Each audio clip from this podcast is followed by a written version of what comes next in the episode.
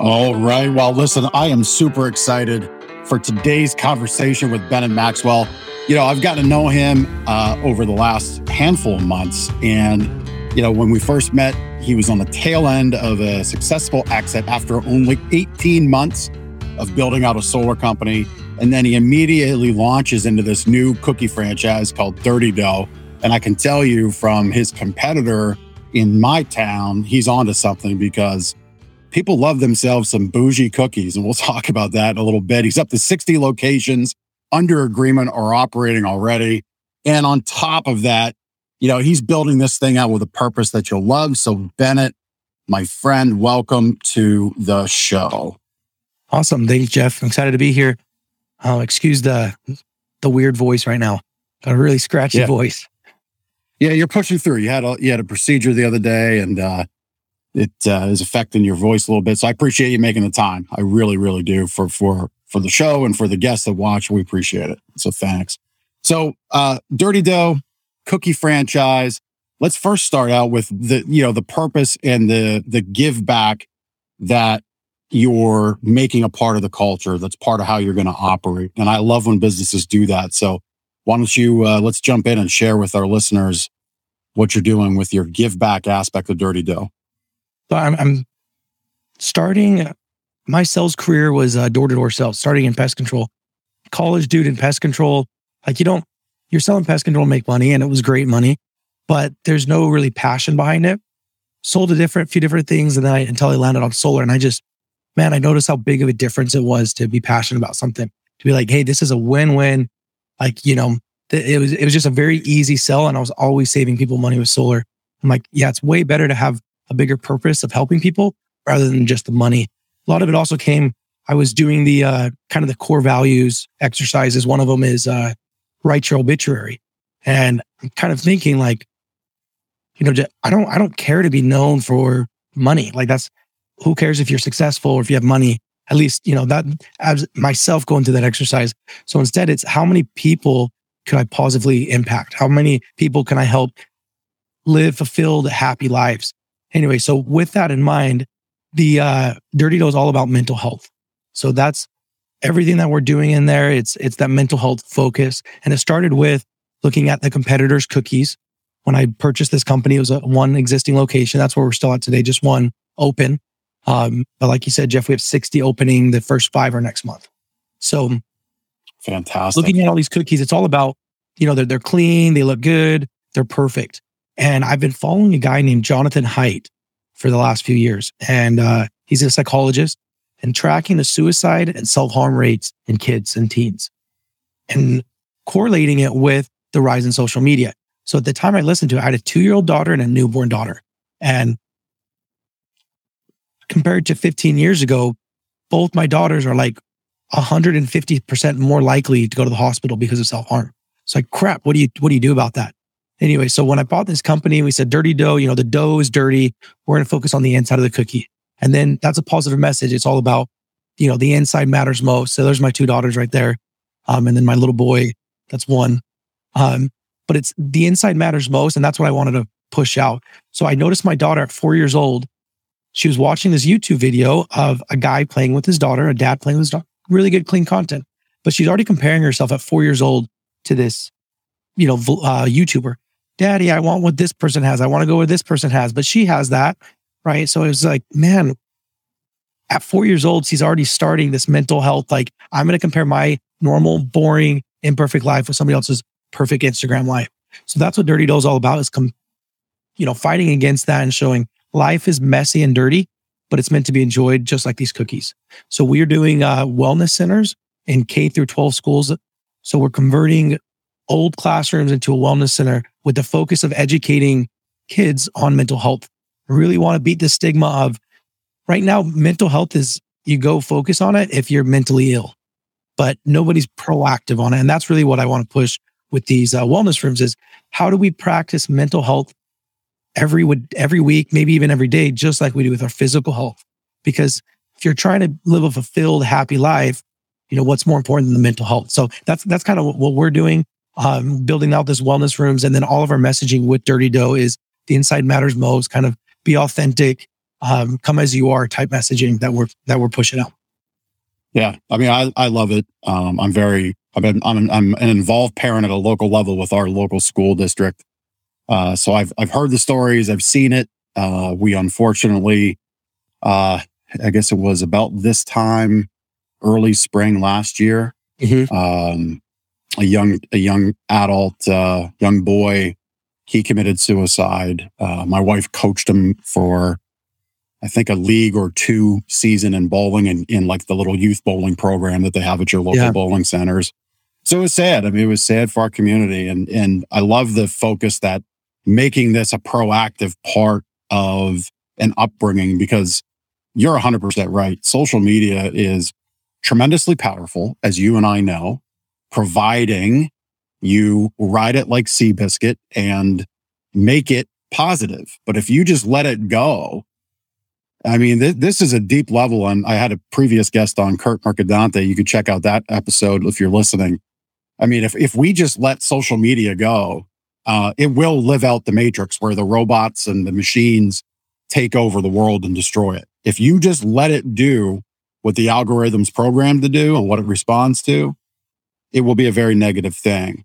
So I love the focus that you're putting on it as a proactive effort and these spaces in schools, because it's, you know, I think there's so much of what happens in school that is just so programmed to lead down this predetermined path. And there's no pause button. There's no off-ramp to focus on positivity in mental health. So I really like that. That's a very cool focus. So these rooms will have into the culture. Yeah, tell us about the rooms. So you can pop in these rooms for a limited amount of time. 10 to maybe 15 minutes is all. And it's all about educating yourself on mental health and actually practicing different mental health techniques. So you can grab an iPad. It's going to walk you through guided meditation or breathing exercises or mindfulness, happiness mindset, different things like that. So that's what these rooms are for. It's a spot to come to work on your mental health, not so much as to escape the world, because I don't think that that's super beneficial to, you know, a safe space to escape the problems, but rather they're problems. They're going to continue to be problems. Let's learn how to cope and confront those problems with the correct tools rather than just, you know, looking for a safe space. Yeah. Yep. Yeah. I mean, I really like it. And you know, the breathing thing, it's, I mean, this is another, I mean, I'm positive there are entire podcast shows dedicated to the concept of healthy breathing and meditative breathing.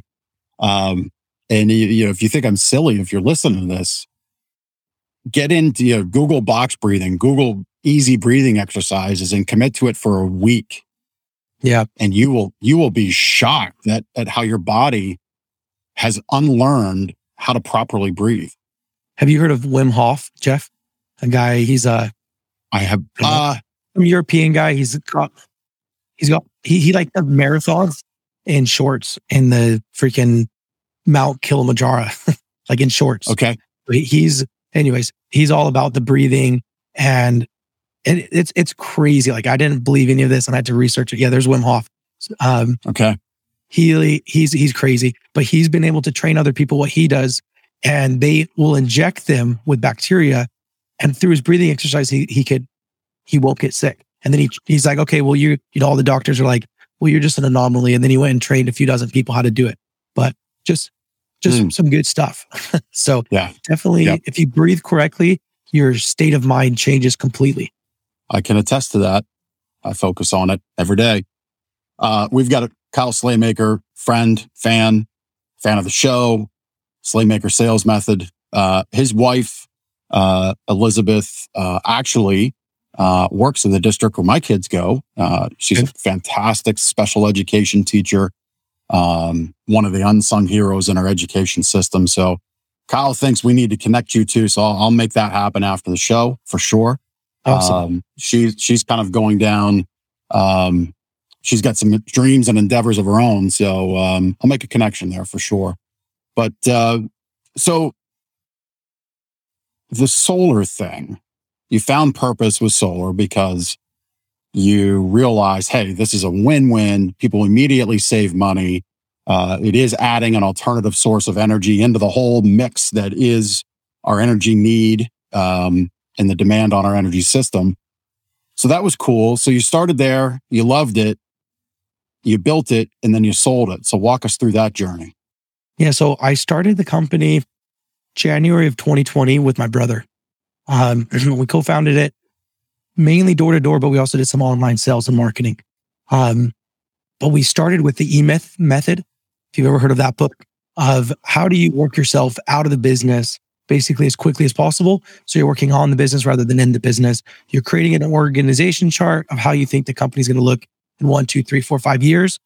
And then you're filling your heads, in every single position, and then you slowly replace yourself. So about a year after starting the company, we had done that. We'd replaced ourselves.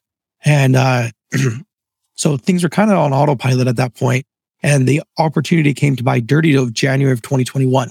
So then that's when I jumped into Dirty Dough, but I was still running the solar stuff a little bit. And then there's an opportunity to exit the company in June of 2021. So yeah, that 18 months later. So I did that. I sold the company so I could jump full-time into cookies. But no, I loved the solar journey. It was definitely really quick, but a lot taught me a lot about business, about scalability, and then also, being able to grow something and then quickly exit it. Yeah. Yeah. I mean, I work with people and let them know, guide them into that investor seat in their own business. A lot of people start a business because they're very emotionally connected to it. It might be a generational thing. They might take over a family business. It might be a passion project. All of that has its place. All of it is great. I applaud it. However, what I don't applaud is you basically, as a business owner, having a job. You own your own job. Yeah. Right. Yeah. Yeah. I mean, when I was in the furniture mattress industry on the wholesale side, I counseled many small independent furniture shop and mattress store owners. I said, listen, this is going to be some harsh words, but you need to go work for your competition. Mm-hmm. Okay. You are not positioned to move beyond where you're at. You're unwilling to, I would spend time giving them marketing ideas, giving them input on how to grow their business, try new things. You're unwilling to do that. You're very comfortable, and that's okay. If you're happy with $110,000 a year, you can go make that as a manager, and these chain stores will take mm-hmm. you on. But you are at a crossroads. You just don't realize it, and until you make a plan to shift into that investor seat, or as you built the entire business, which is so opposite of what you hear so many people do, right? Like they start out as the chief everything officer, the Chivo, as I call it, and they just get stuck in that rut. So you started out, obviously you didn't have a bunch of people right away. So how did you balance knowing you needed the heads, knowing you needed the people, but still, there had to be a point in time where you're like, well, we still got to answer the phones. We still got to rate the emails. We still got to do the estimates, and we still have to do the fulfillment. So how did you balance that? Yeah. So it was little by little, you build this org chart. So like I specifically was more over the sales side, a lot of the ops as well. So you start with the lowest position. So, a door-to-door sales rep. And then what do they do? What are their responsibilities? And you build out that job. And then you hire somebody. So I hired my first sales rep in January of 2020. And then, okay, now that made me the sales manager at that point. So what does the sales manager do? How do they do incentives? How do they coordinate? How do they do, team meetings? And then I developed that, we're going to do these slide presentations. So it's, an interactive meeting. We do some role playing, under this model. And then you hire a manager, or you promote, the sales rep up to a manager. And then, okay, well, the next position is your VP of sales. So now I had two managers underneath me. They both had, small teams underneath them. So I now am in the VP of sales, and I'm overseeing them, I'm holding them accountable to their goals, helping them strategize. So I built out that position. Then I hired somebody to fill that position, which again, then pushed me up to kind of the next level. And then we did the same thing with ops. So in solar, it's like, who's building your proposals? Well, I learned how to build all the proposals. Then I hired somebody that was actually overseas. I hired some people out of the Philippines. They did the proposals, and then the account management. And here's how it is, documenting everything meticulously. So you can plug in somebody without having to spend, obviously it takes time to train them, but if everything's written down, you know, using Loom a lot, screen recordings, project management system, we were using Asana. So it's like, hey, here's everything that you need to do to make a proposal. And here's a video as well, if you'd like to watch that.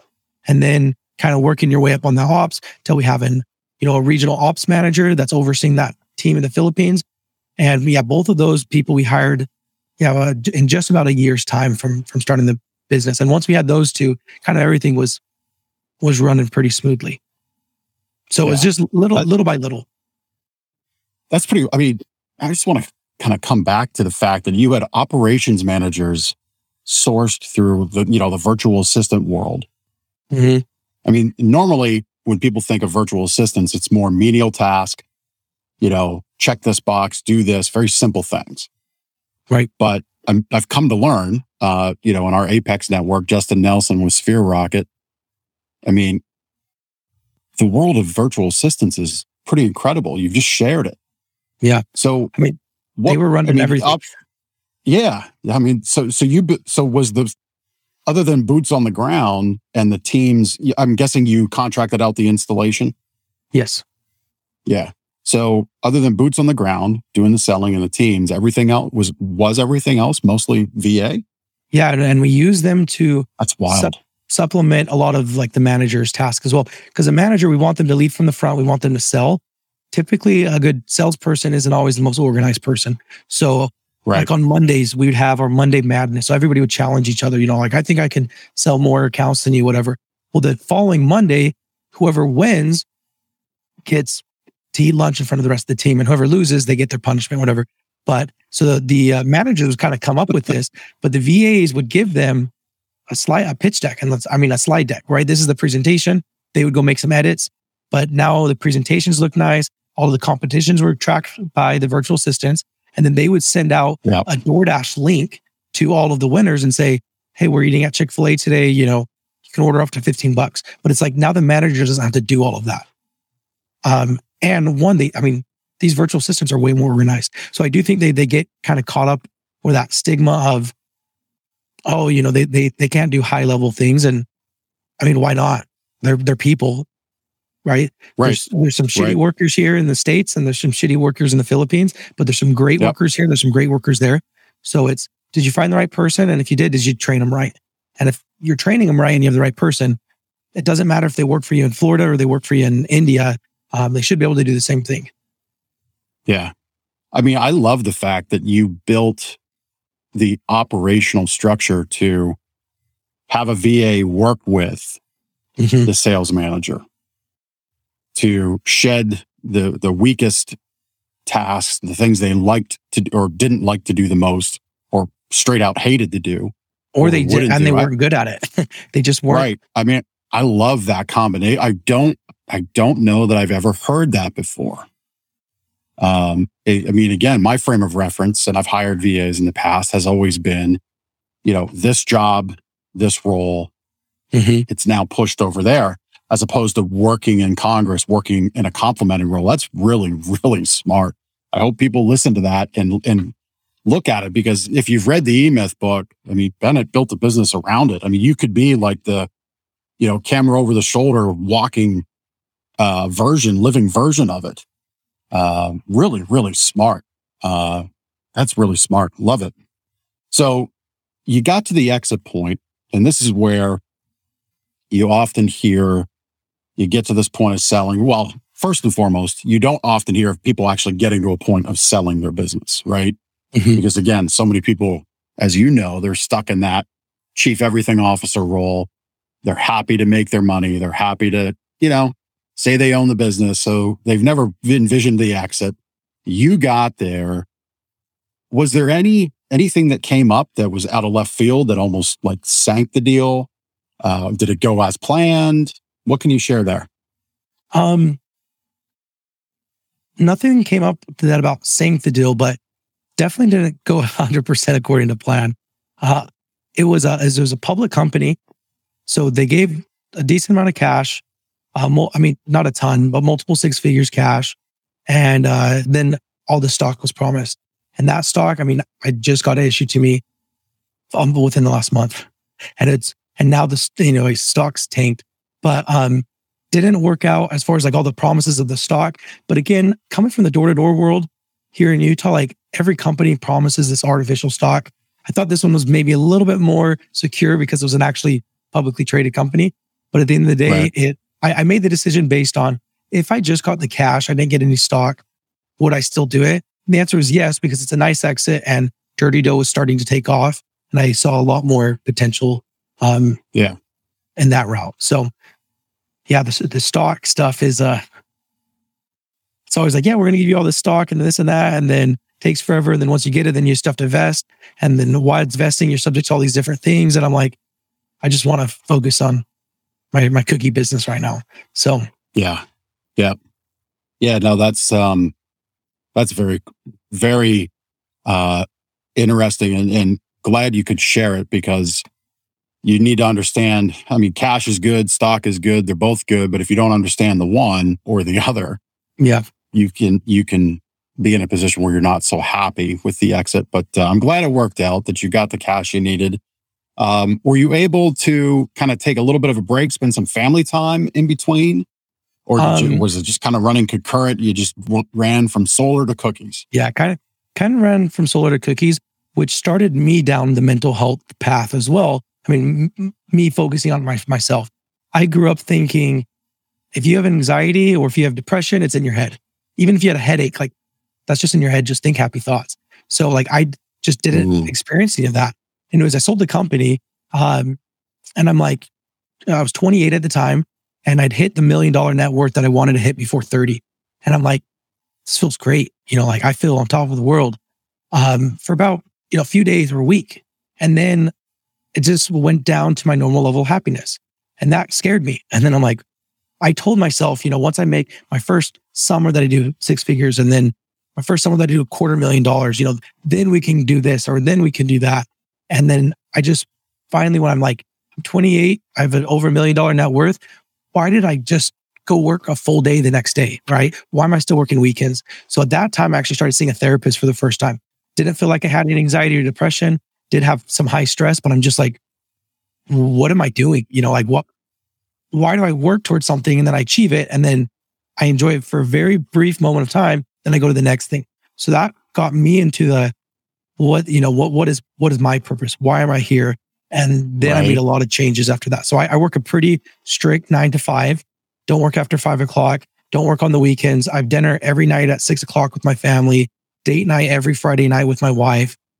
Really pivoted a lot of things because it's like, again, there's no point in working hard if I'm just going to always put the next goal, go work towards it, achieve it, and then go put another joy. So it's like, when am I going to enjoy myself? When am I going to kind of tap on the brakes a little bit? So that's what I've been doing. It hasn't affected my business at all.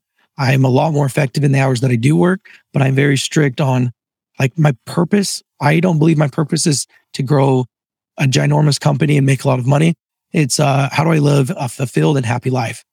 So anyways, that was also a very pivotal moment when I sold that business to get myself into the mental health, and like seeing a therapist is making me happier, right? It's helping me understand who I am, why I think the way I am. We all have these, we say we value our family more than anything, but we don't show it. So it's like, well, do you really? Or do you just not know how to? Anyways, I'm a very big proponent of everybody, especially people in business, should see a therapist. You should know how your mind works. You should know what drives you, what doesn't drive you, where your actions don't align with your beliefs, and then work on those. Yeah. I mean, first and foremost, thank you for sharing that, because the fact that you see a therapist and work on yourself. Again, I don't know that I've ever listened to a podcast where somebody openly shared that. And it's sad that there's such a mental stigma around it, or such a stigma around it as weakness, because in reality, it's not, right? Being strong in your mind is actually probably one of the biggest flexes you can make in life. Very cool that you shared that. I appreciate it. We're both part of Apex. We have a business coach, right? I've always used personal trainers. It's like, but again, for me to be happier and more fulfilled, is a business coach going to get me there, or weightlifting coach, or a mental health coach / therapist? If I could choose one of those three, I think it would be the therapist / mental coach. because you're working on your mind and that's where your happiness comes from. So anyways, it's, but we don't think about that. I never thought about it like that. It's just, well, if I'm successful and I have a business coach and I can lift a lot of weights and my body's healthy, whatever, then I'm going to be happy. But it's like, well, no, look at all the people that are successful out there that aren't happy, that have big businesses, that aren't spending time with the people they love. Yeah. Yeah. I mean, you can look at the Tiger Woods example, right? Mm-hmm. Top of the world, like top of the world. And, just has an addiction that he is unable to keep in check. Well, became an addiction. Obviously, addictions are naturally unable to be kept in check, and just doing some down low stuff and got caught. And so work on yourself. Very important. Appreciate you sharing that. So you've created that space for that family time, that space to unwind, that space to be impactful. Again, I'll reference him because he was such a great guest, Kurt Mercadante, a couple episodes back. He asked the question of his clients, what's the price to buy your wife? And that's a pretty in-your-face, abrupt question, right? Yeah. And he doesn't approach it from an angle of, I want to sleep with your wife. It's really kind of pushing back on his clients and really anybody who might be listening to this. When you say to yourself, if I can just get to another $50,000 a year in income or $100,000 a year in income or hit that $1 million a year in wealth, really what you're doing is trading off your family, because that's what you're saying. I just need to get here so I then have dinners at 6:00 every night and a date night on Friday. So you've built that in, which is awesome to hear. I love when people build in these spaces, whether it be a physical place. This week I've worked on an amazing deck up at my campsite, and we did the same in our house here because I love to kind of sit outside and relax with a cigar and take that time to reflect and chill, right? But I love that you've built it in. Your daughter, if we go back to the beginning of our time on the show today, your daughter realized from that YouTube video that there was a different relationship out there that child had with her father. So what's that? What are those videos like now with you and your family, now that you've got that space? Well, she's not allowed to watch YouTube anymore. My wife's like, no more YouTube. I still have YouTube on my phone. So when I come home from work, my daughter's like, can I have 3 minutes YouTube? I'll give her 3 minutes. But it's, again, going back to that show and kind of what I was bringing up was, it's very good, clean content. It's a dad playing with his daughter. They also have a baby brother. But the thing is, this 5 or 6 year old daughter, watching this, it's like a real life, right? It's a kind of vlogging. You think that this is 100% real, which it is. I mean, that guy's falling around with the camera, right? But very like kind of raw footage. But what you don't ever see is you don't ever see the little girl cry.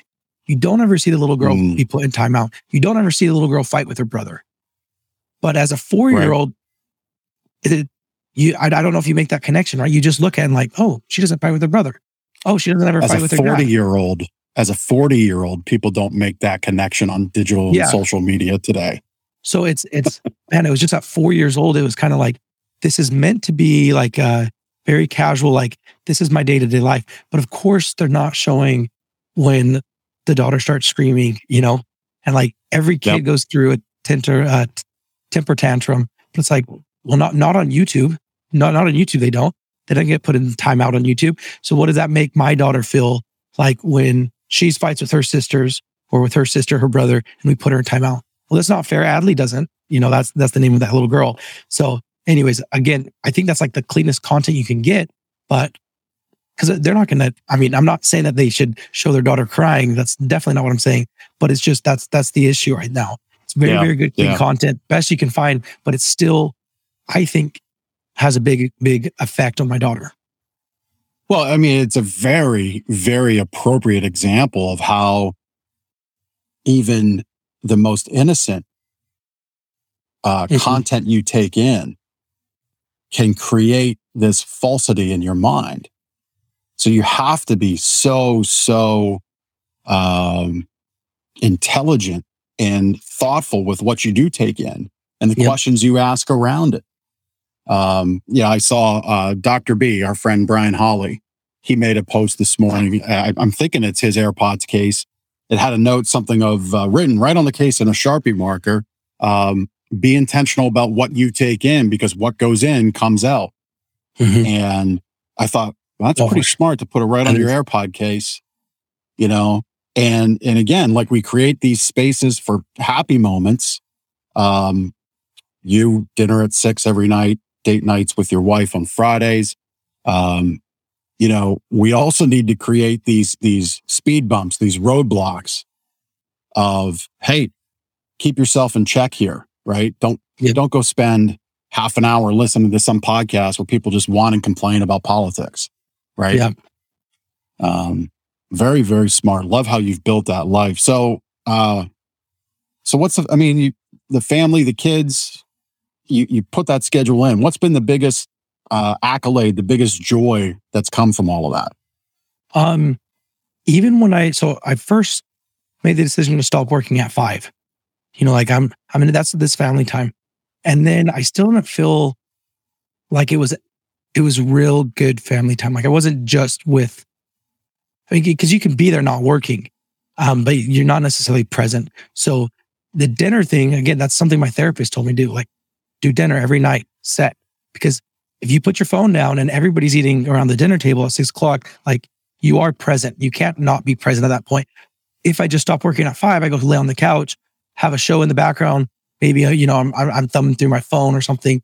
That is not, that I'm not being present. I'm not working, but I'm really not enjoying that family time. So we go on literally every single day I come from work and my older daughter, hey, Daddy, can we go on a date? And it's like, she wants to walk to Walmart typically, and we buy a Kinder Egg, you know, has a little toy and has a little chocolate on one side. But we do that most days. Or we run to the dollar store. She'll do a chore, give her $1. We run to the dollar store and she gets something. But even taking it a step further and doing the, you know, daddy-daughter dates is, I mean, I take both of those girls out probably 4 nights a week. Even if it's just 10, 20 minutes, you know, we go do something because, again, it was first like, let me just stop working, but that's not enough. It's let's stop working, but now I have to be present. How do I be present? Well, dinner, I'm present during dinner. And if it's just me walking around with these girls, like I'm definitely present. And it's allowed me to enjoy them so much more. Yeah, that's really, really cool to hear. They're adorable. They're so fun. They are. Yep.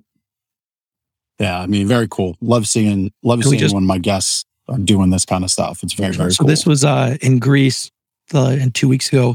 We go on a vacation at least every other month. Because the same thing, like why do we work so hard and achieve success so we can retire and go on vacation when we're, you know, 60? It's like, no, I want to have these mini retirements. Have you ever heard of the 4-hour work week by Tim Ferriss? Yep. He talks about these mini retirements. Yep. So we try to do, like next month, my wife's going to Mexico for a whole month, and I'll come towards the latter half of the month to kind of be with her. But yeah, typically every other month, we try to go take a family vacation for a week. Yeah, very cool. Love it. So to keep those mini vacations going, yeah, they're probably going to get grander and grander, which will require money. But you'll do it the right way where you won't sacrifice. So you're going to get there with these cookies. Mm-hmm. So, I mean, Dirty Dough cookies look pretty amazing. You've started this out. We've talked about Crumbl a little bit. I referenced it earlier. You know, the Crumbl in my town,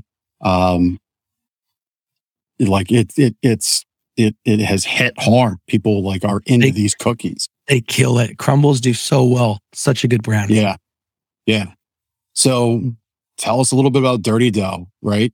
I know the story, but I would share with the listeners how you got involved, why you got involved.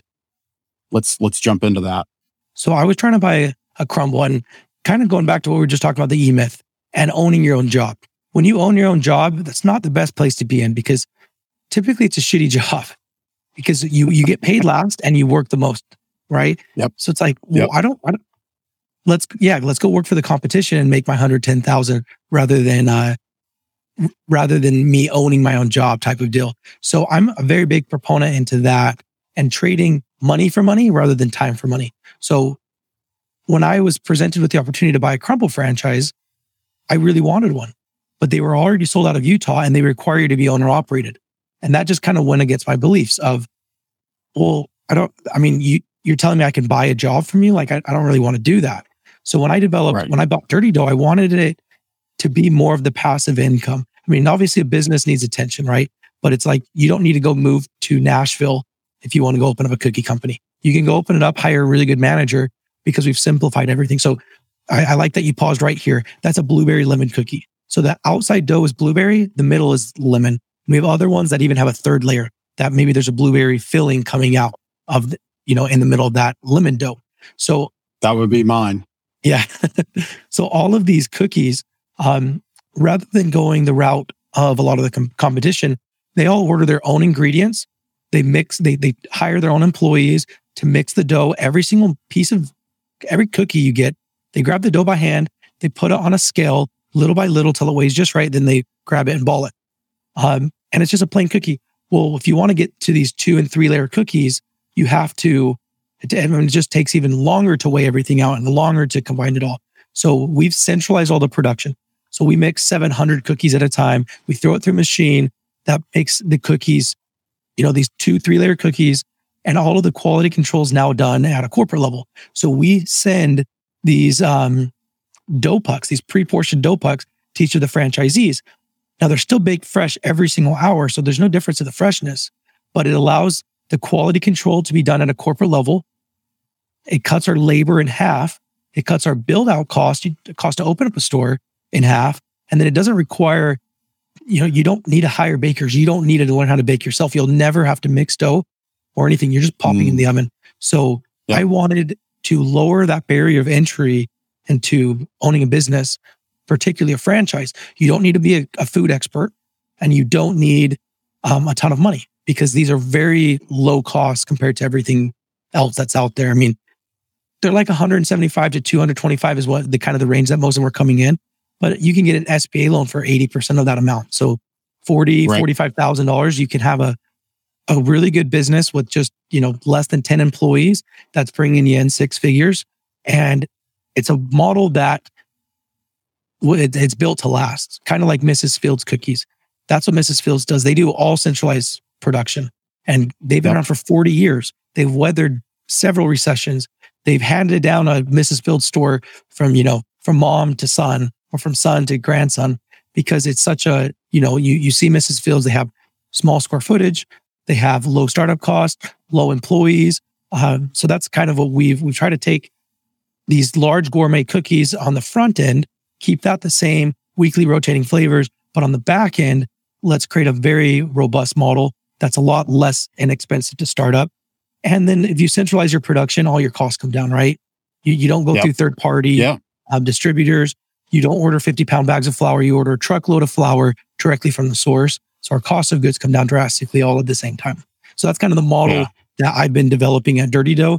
And that's what's allowed us to sell 60 stores with only one store open, because they're seeing how simple the model is. I mean, when the timer goes out, take out the cookies, Right. That, or you messed up.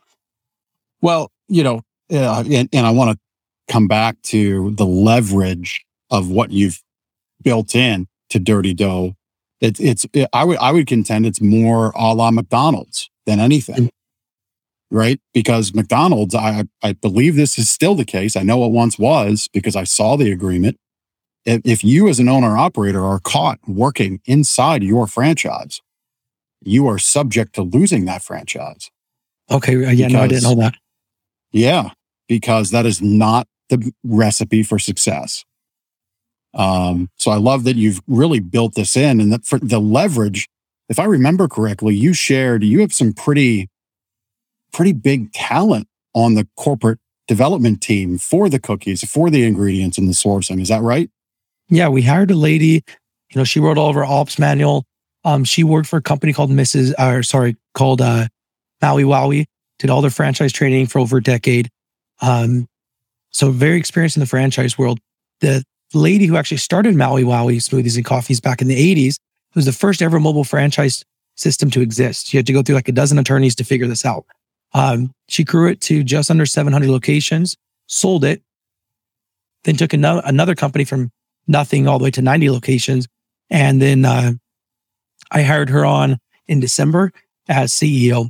And then, so we had a really good kind of franchising experience, because I'm doing my best to learn everything, but I'm also living the eMyth, right? Like I don't want to, I'm trying to replace myself. So like right now my title is founder and I don't have any real responsibilities.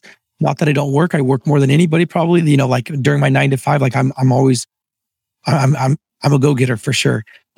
But it's what do I see that needs done that day? Do we need a little bit of help on the sales, a little bit of help on the operations? Do I need to get the name out? Do I need to be on a podcast? Things like that. And then we hired some really good talent to oversee the warehouse as well as all the logistics. There's a company called American Crafts that do paper craft supplies. And about 2.5 years ago, they wanted to get into food crafts. So they hired Josh, the guy that's built everything out for us now.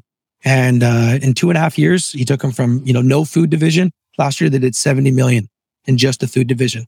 So again, got him. And then another guy who had sold it, his trucking company, they did 50 million in trucking last year. He came on board to do all of our logistics to make sure that the cookies are there on time when they need to be. I mean, really what you've just described, the way that you've assembled the talent and leveraged that talent and well leveraged their skills, you're skating to where the puck's going to be. Mm-hmm. You're hiring for the future. You're not hiring for today. You're not hiring for 6 months ago because you needed a CFO or a CEO or an ops manager 6 months ago and you've been shouldering it and it's so good to relieve that burden today, when in reality, you're hiring, what you're really doing is you're hiring for where Dirty Dough is going to be in 3 years. Yeah. Or more. Yeah. It's really incredible. If we want to open up 500 plus stores, we have to have somebody that's done it before. Right. And then we have multiple people that have done that before because we also have a really good board of advisors that have had several hundred franchisees. So yeah, it's definitely starting with the end in mind of like, okay, how are we going to get this to 1,000 stores? Who are the key players? And let's just hire them now. You know, because if it's going to work, then we're going to need them. And then it's a very different story of like, oh, hey, should we try this out? Should we try out this special type of cookie? It's like, well, no, if it doesn't go through the machine, we can't try it out because it's not scalable. Mm-hmm. So why try it out if it's only going to work in a handful of stores? You know, it has to be scalable. It has to be consistent. So it's allowed us to make these decisions a lot easier of, are we going to do it or not? Well, does it work with 1,000 stores? And if the model works with 1,000 stores, then yes, let's offer that product. Yes, let's offer that cookie. Yes, let's offer, you know, take home cookie, you know, whatever it is, but it has to fit. It has to be a model that can fit in 1,000 stores.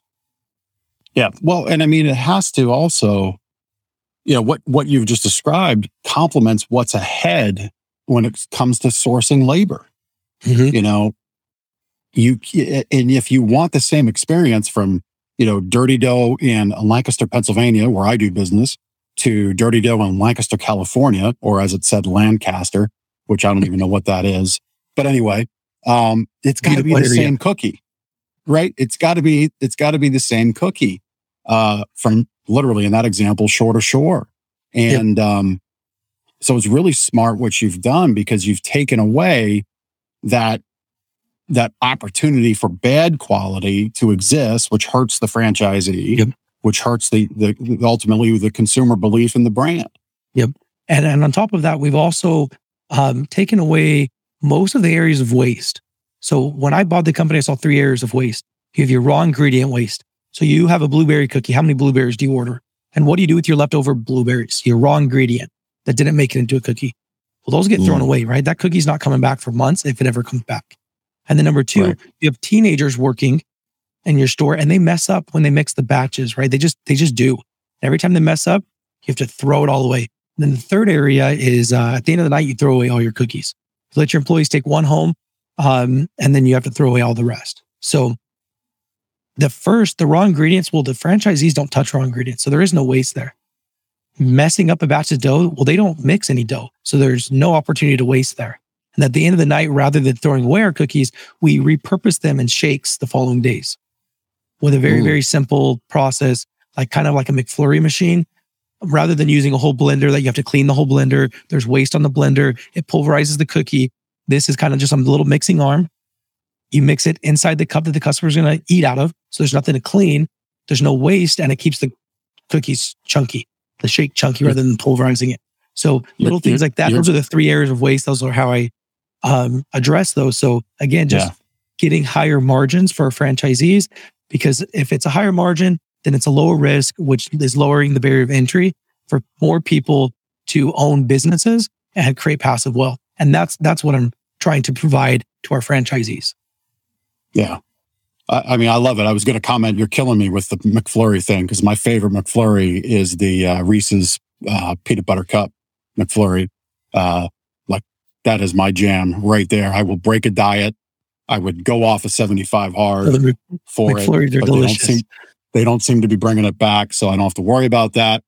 But man, Dirty Dough cookie shake. I mean, that just sounds amazing to me.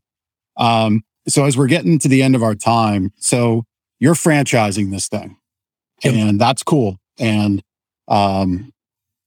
so for me personally, I will never franchise my business for the sole reason that I'm a small government. I don't want government in my life or business any more than it has to be. Now, obviously, for your franchisees, they don't really need to worry about that short of, you know, having their local business licenses, occupancy permits, which of course you would, you know, your operations manual and team will help them through all that. But at a high level, for me, it's just a no-go. Like it's one of my things that I just won't do in business. Because it's just not for me. So was that a thing for you? How was navigating getting the franchising setting up? I mean, obviously you've handled it because you've sold 60 of them. But like for me, it's just a no-go. So for you, obviously you've conquered it.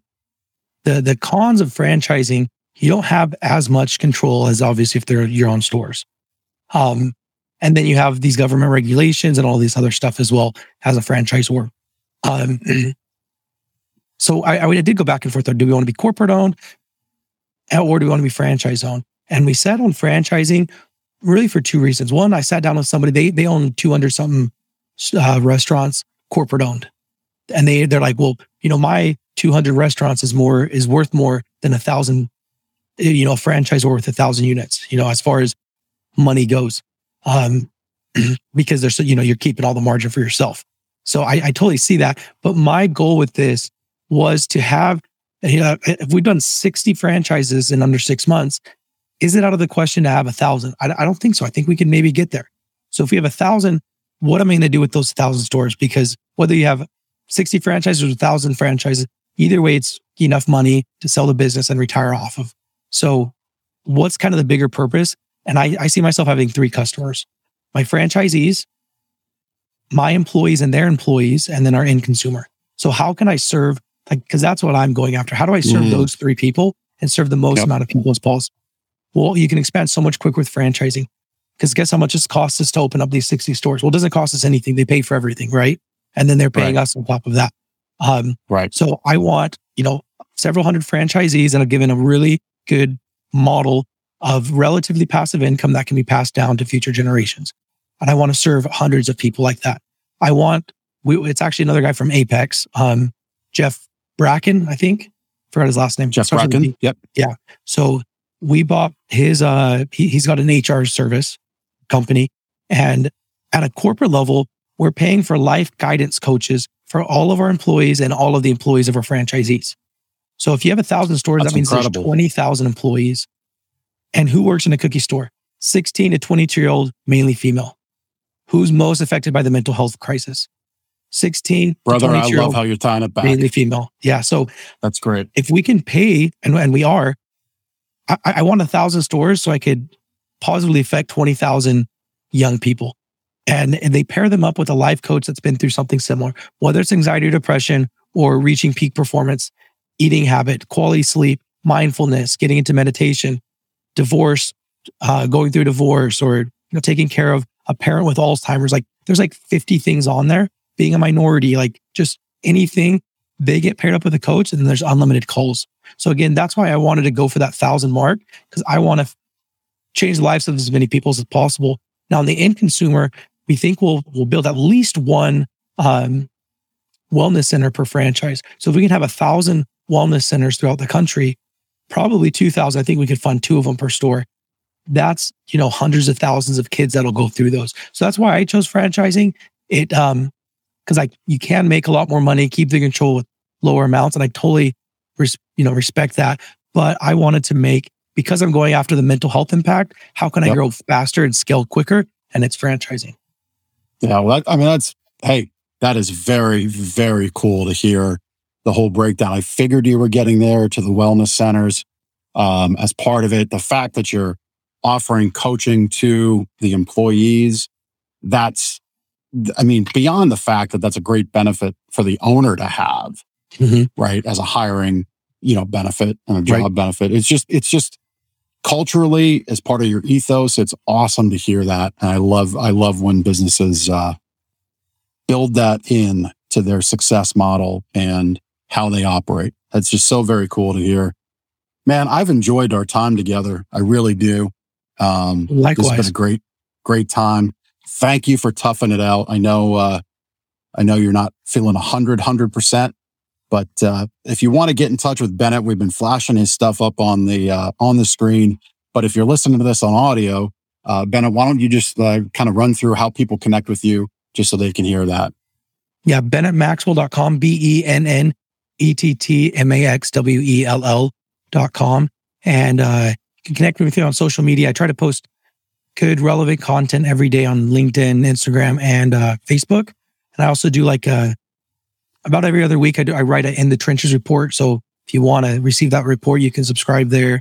And you can also inquire about franchising. If you're interested in taking that next step, owning another business, but you're kind of scared to do it. I mean, franchising is a very, very good option for you because it's the barrier to entry is just a lot lower because the game plan, the playbook is already there. So anyways, that's the best way to connect with me, just kind of depending on how you want to connect. Very good. Well, Bennett, it's been a pleasure. Really enjoyed having you on the show. Appreciate it.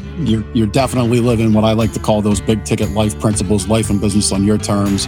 So appreciate you toughing it out, joining us. And man, I can't wait to see you get to 1,000 units. It's going to be awesome. Amazing. Appreciate it, Jeff. Thank you. All right. Thank you. We'll see you next week on The Big Ticket Life. Thank you so much for taking the time to listen to this episode of The Big Ticket Life.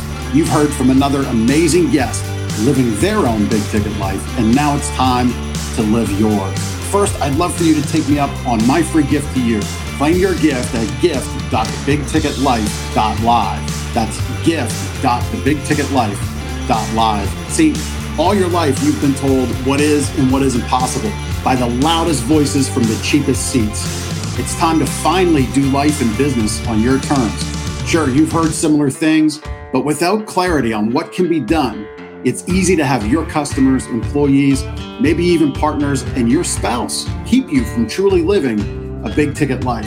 My big ticket method shifts you into that investor seat in your business, away from commodity and away from competition, into a market of one, so you can finally live your own big ticket life. So my gift to you is for you to book your discovery call today, where we'll uncover first the Chivo behaviors, those chief everything officer behaviors that hold you back and why moving into the investor seat in your own business is critical. Two, we'll uncover the premium position that's up for grabs right now in your market that you're missing out on. And three, which big ticket methodologies are just waiting to be dropped into your business to explode your sales and profits. So again, thanks for listening to this episode. I'd love for you to take action right now, accept this gift, book your call, go to gift.thebigticketlife.live. Again, that's gift.thebigticketlife.live.